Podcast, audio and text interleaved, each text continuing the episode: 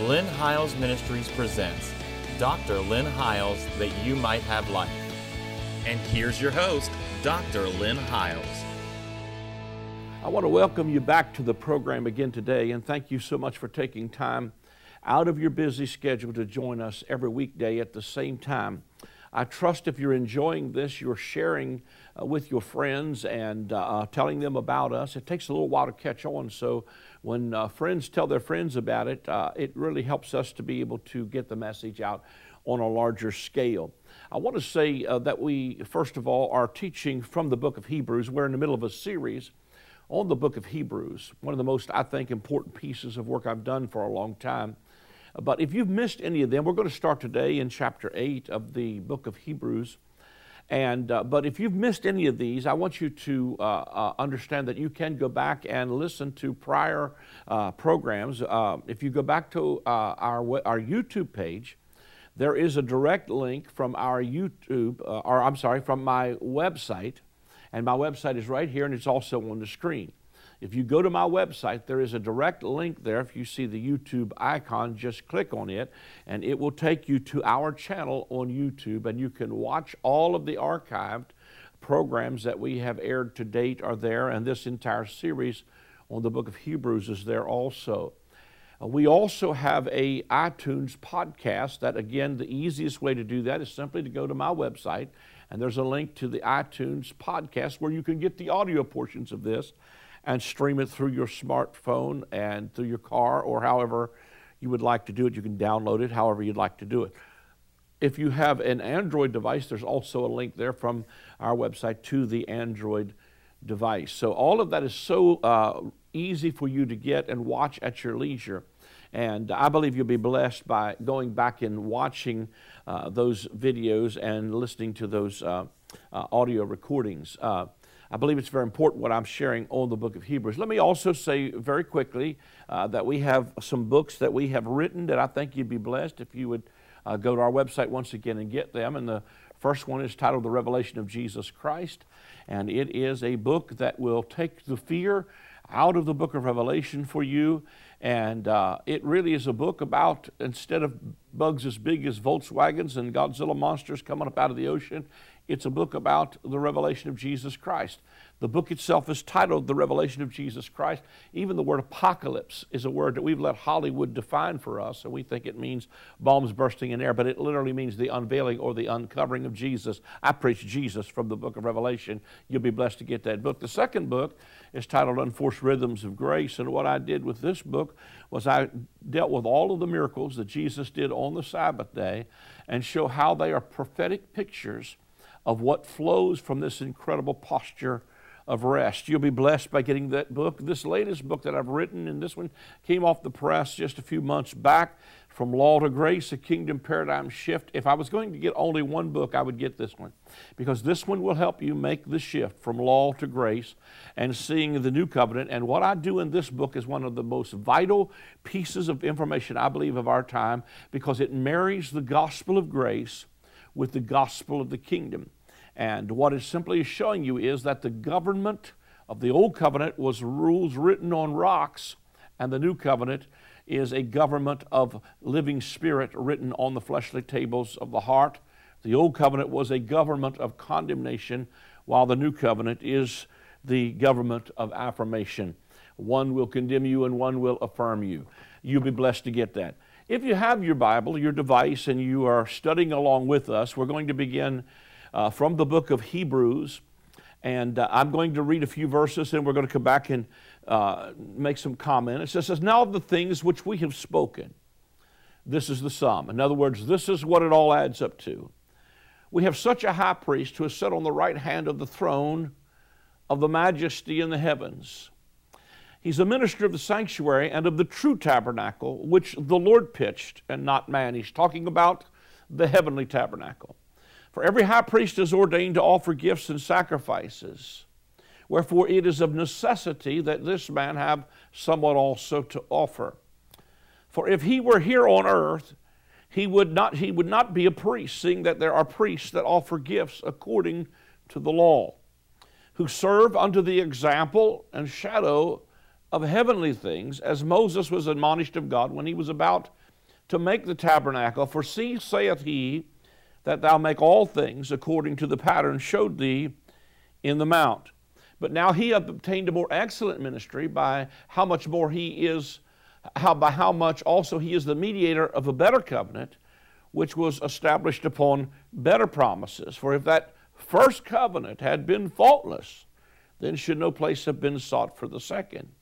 For finding fault with them, he saith, and he's talking about God here, finding fault with that first covenant, he saith, behold, the days come, saith the Lord, when I will make a new covenant with the house of Israel, with the house of Judah, not according to the covenant that I made with their fathers, in the day when I took them by the hand to lead them out of the land of Egypt, because they continued not in my covenant, and I regarded them not, saith the Lord.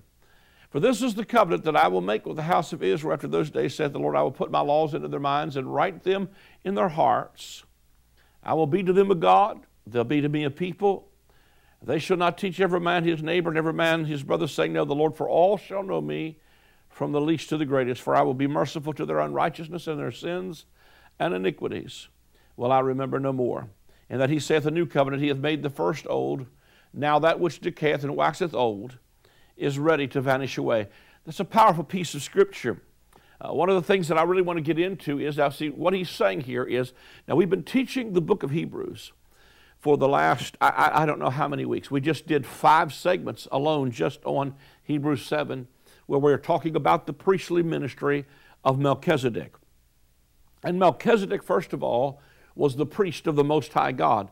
Now what he's doing here is he's bringing everything he said from Hebrews one up to, we get to Hebrews chapter eight, and he's beginning to bring a summary. He's beginning to bring uh, summarization to it, because he's saying, of the things which we have spoken, this is what it all adds up to. Uh, we have such a high priest who is set on the right hand of the throne of the majesty in the heavens, who is a minister of the true sanctuary that the Lord pitched and not man. Well, I'm just going to go down through a few things by way of review, because what this is dealing with again is he's telling you, uh, here's the sum. In other words, we've come through a whole lot of stuff from the book of Hebrews. The book of Hebrews was written to Hebrews, literal historic Hebrews, who were just a few years before the destruction of the temple in A D seventy. When uh, the, the, the whole system of Judaism was dismantled, and uh, the new covenant was being established, and they, these, these Hebrews are thirty-some years into the new covenant. Jesus has been crucified some thirty-some years prior to this, and they are in this probably one of the greatest paradigm shifts of human history, because everything you had known about as a child was now about to shift and change. Everything that you had connected to by your traditions of worship was about to shift. Even your priesthood was changing. You no longer had to bring a bull or a goat or a sacrifice. You were no longer uh, obligated to uh, uh, uh, uh, divers washings and circumcisions and uh, uh, dietary things. Everything about this covenant was changing. You know, when I think about how difficult it is for people to make changes in their religious belief system, I cannot imagine the difficulty it would have been to be in this day when what you did yesterday, you don't have to do it anymore. And so as, as, as the time was progressing, there was like a, almost a, and I've already shared some of this uh, before, but there was like a forty-year transition period from the time that the sacrifice of Calvary was made. There was, as it were, a forty-year, almost like another wilderness journey, that they were coming out from underneath of the bondage of an old covenant and coming into the revelation of the new. One was, as the book of Hebrews says a little bit later on, it was fading away. So there was still pieces of the law. You know, what's interesting to me is when you study the Old Testament, everything in the Old Testament is not old covenant. There were some things that were Abrahamic covenant, some things that were Noah's covenant. There were hints and constant pictures of the new covenant. So in like manner, when you get into the New Testament, everything in the New Testament is not new covenant. For instance, Matthew, Mark, Luke, and John, and some of the things that Jesus taught in there even in Matthew, Mark, Luke, and John, were dealing with uh, teaching the law of Moses. And so once the sacrifice of Calvary was complete and a new priest had arisen, a new covenant was now in force, and it was the old one was beginning to fade away. And it took a period of time, and I think one of the reasons why God allowed the Romans to so dismantle the, the tabernacle and the system of Judaism is because people would have gone back constantly to those old uh, traditions and rituals to go back to it. So as he comes into this eighth chapter, he's beginning to summarize. He's saying, now listen, this is what some of this adds up to. And the first thing he wants you to see is that we have a high priest who sat on the right hand of the majesty in the heavens. And he begins to talk about this priest. Now, the last thing, uh, the, when we were talking about chapter seven, the, I'm just going to make a few comparisons here from my notes. And uh, the first thing I want to tell you is that Melchizedek, or this Melchizedek priesthood, which we talked about last week and for several weeks prior to that, uh, this Melchizedek did not spring from the tribe of Levi. He sprang from the tribe of Judah. Our Lord came out of Judah, for instance, but this was a priesthood that was totally different than Levi. One of the things that we shared with you, especially when we were dealing with the issue of giving and tithing from a new covenant perspective in the last five weeks, is that, that uh, Levi has a commandment to take tithe of the people, and Melchizedek receives. The difference is one is force and the other flows from the heart. Uh, I'll say it another way. Uh, here's, here, here's one of the key points and the key tenets to understanding the new covenant and the old covenant. The old covenant was full of demand, and the new covenant is full of supply. Uh, one is always demanding something of you that it cannot deliver, but the new covenant delivers to you the supply, and then out of the supply there comes an outflow of the response to that. But the first thing that we saw was that, you know, uh, uh, Levi, again, his priesthood was uh, focused, that priesthood focused on the, the name of God, for instance, Jehovah. The Jehovah names of God, or Yahweh, were predominantly the ones that were used under this particular covenant. But, uh, and, and, and this particular name was uniquely God's, uh, related to God's covenant with Israel.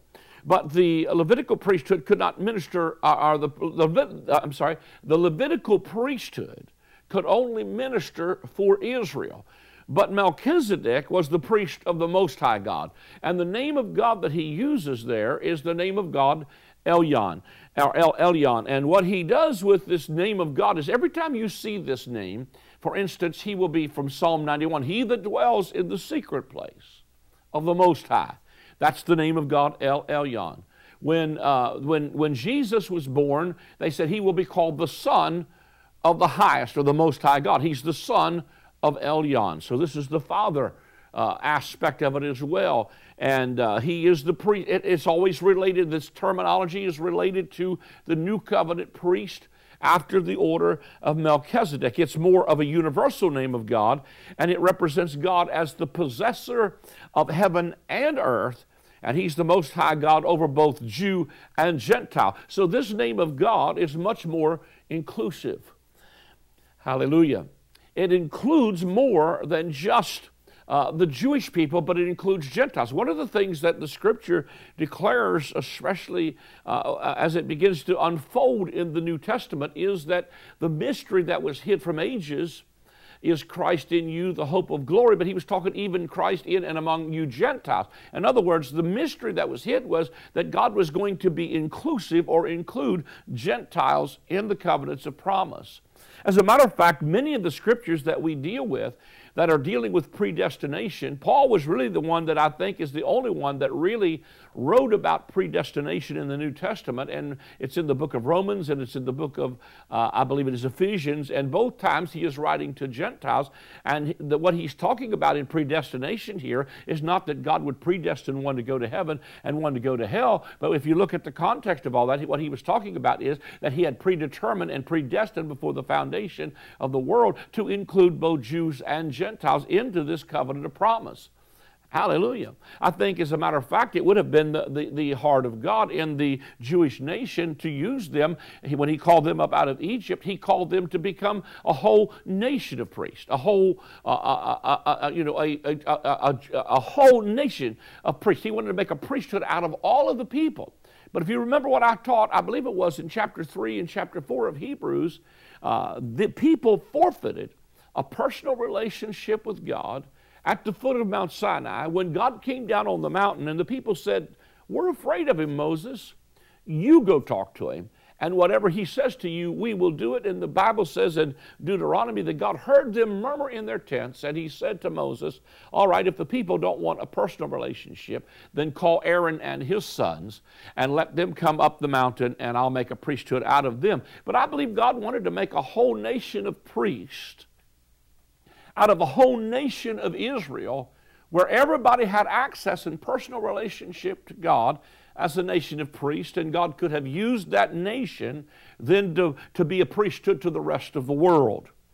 Now, I believe as we come into the New Covenant, we find that the New Covenant is inclusive of both Jew and Gentile, and this name of God Most High includes what is a more inclusive name. It's not exclusive to the nation of Israel alone, but it includes him as the possessor of heaven and earth. And what he does is deliver to a, if you will, the nation of Christianity, if you will, the, the real Israel of God that is formed not because of natural genealogy, but because of spiritual descent. Now the nation, I believe, as a, uh, as a nation of people, uh, the, the believers and the Christians are now a nation of priests as well, with Jesus Christ himself being our chief priest, but we're also a royal priesthood with a ministry of mercy and reconciliation that ought to flow to the nations of the earth. So if you're a believer today, you're a part of the, you know, the, the, the priesthood of the believer that ought to be from, you know, to, first of all, to God for the people, and then from uh, God uh, uh, delivering what God has to say to people and ministering to them as a nation of priests to bring about this ongoing new creation process in the earth where God is making all things new. To deliver that through the hands of a chosen generation and a royal priesthood. And I, I, you know, if I really want to get technical, I'd tell you that the chosen generation was not necessarily uh, this particular time slot, but it was the first generation of, uh, the, of uh, where Peter talks about you're a chosen generation. He was talking about the first century of these folks. They were the chosen generation, but we are an ongoing part of that royal priesthood. But they were the first generation that was chosen Uh, to be a part of this royal priesthood that would, uh, you know, uh, begin to flow from. Here's the issue with Melchizedek. If he's the priest of the Most High, and when we talk about, uh, for instance, uh, he says, "He that dwells in the secret place of the Most High will abide under the shadow of the Almighty," he's talking about the mercy seat. And the third dimension of the tabernacle, we might be able to get into this as we go on down through Uh, this chapter, because it's going to talk about the tabernacle being a pattern. But one of the things that I want you to see is what was behind the veil in the most holy place, where you, which is also called the secret place. In other words, the secret place of Psalm ninety-one is the most holy place. Now, what I want you to see is, is that he that dwells in the secret place of the Most High abides under the shadow of the Almighty. But if you're going to see what's behind, if I could say it like this, what's behind the veil in the most holy place, you're going to see a blood-sprinkled mercy seat. So when I talk about, first of all, the ministry of Melchizedek, he was a priest forever, talking about Christ as our chief priest, who is uh, priest after the order of Melchizedek, and us being a priesthood that follows in that lineage, is that we dispense and minister from a mercy seat and not from a judgment seat. Oh, help us get a picture of this. There is a man in the throne right now with a ministry. And that ministry is a ministry of mercy and reconciliation. And what God's intention is, is to reconcile and redeem and to reach into the suffering of the human family and to ease their pain. Uh, man, there's so much I want to say about that. But, uh, uh, you know, I, I think so many times, we, you know, we get so wrapped up in, in, uh, in, in heaven and hell issues. And I'm not doing away with that, but I'm simply saying we get so wrapped up in those issues of what's going to happen after death that we forget that salvation does not just mean a walk down a church aisle and then one of these days you get to go to heaven. But salvation is an ongoing deliverance, uh, not just from heaven and hell. He came to save his people from their sins. In other words, sometimes the things he's saving you from is your own wrong decisions, your own bad choices, your own sin and iniquity that literally puts you in hell on this side of the grave.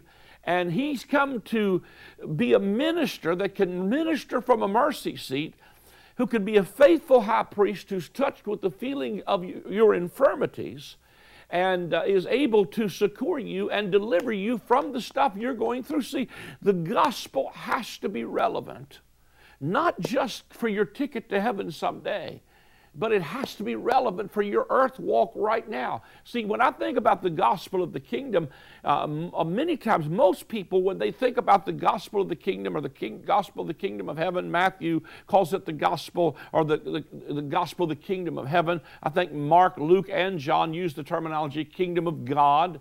But the reason that, but that term is literally synonymous. It's the same thing.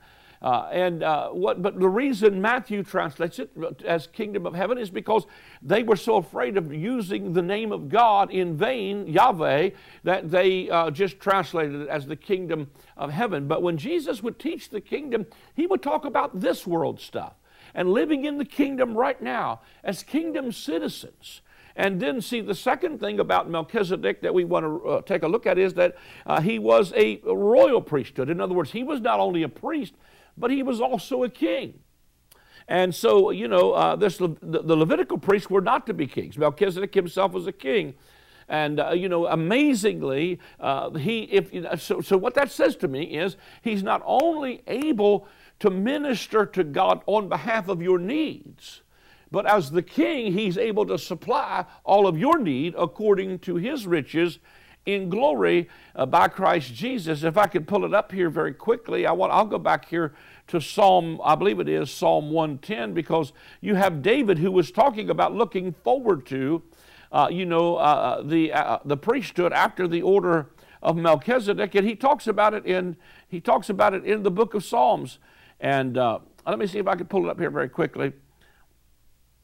Psalm one ten, I believe it is verses number one through four, it says, "The Lord said to my Lord, sit thou on my right hand until I make thine enemies thy footstool. The Lord shall send the rod of strength out of Zion. Rule thou in the midst of thine enemies. Thy people shall be willing in the day of thy power, and the beauty of holiness from the womb of the morning thou hast the dew of thy youth. The Lord has sworn and will not repent. Thou art a priest forever. After the order of Melchizedek, the Lord at thy right hand shall strike through kings in the day of his wrath." Now, one of the things that I want you to see is he is a royal priesthood. Powerful picture. Even, you know, you could just probably take weeks and weeks and months and go back and study the Davidic priesthood. David was a king who also was a priest. And, uh, man, you see David function. He's probably the closest Old Testament picture to Jesus as maybe any of them. Of course, there's always flaws in any type. But David was a king, and he was a priest. And his heart was not like other kings that was only in it for what he could get out of it. His heart was to be a blessing and minister to the needs of the people. And David not only had the ability to put on an ephod and be able to sing and worship, he went into the temple and ate from the most holy things. He went into the, and uh, you know, was able to eat the bread when he was fleeing from Saul. He was a king and a priest. What's that say to you? It tells me that he's not only touched with our needs, not only touched with our suffering, but he's also seated at the right hand of God as a king with enough supply to meet every need that you have according to his riches and glory.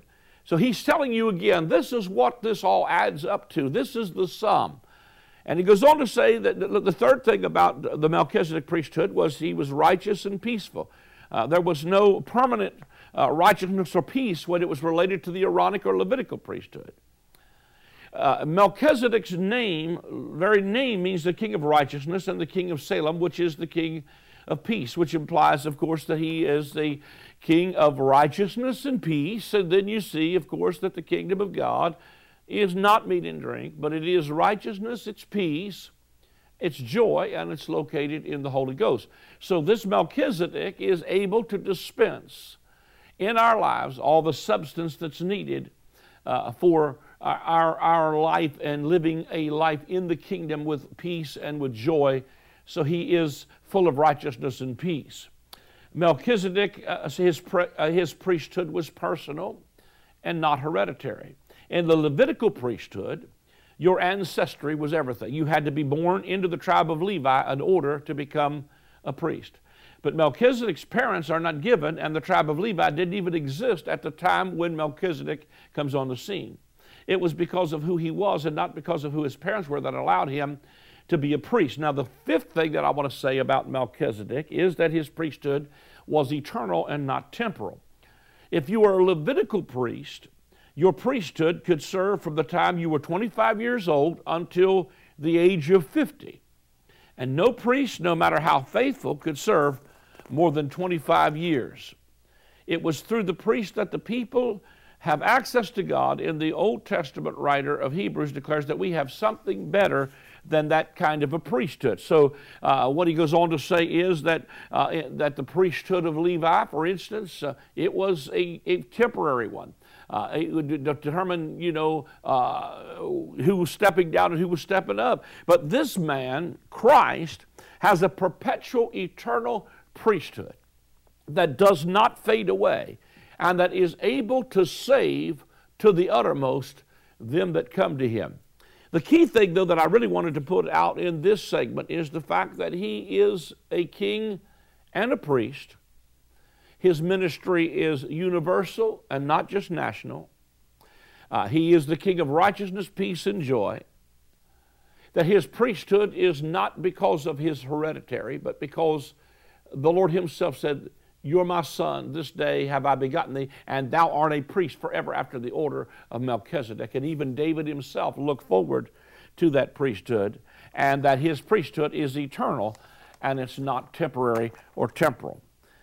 We're about to run out of time. Uh, I, I'm so thankful that you've taken the time out of your busy schedule to join us and to uh, perhaps really glean some things from the Word of God with us.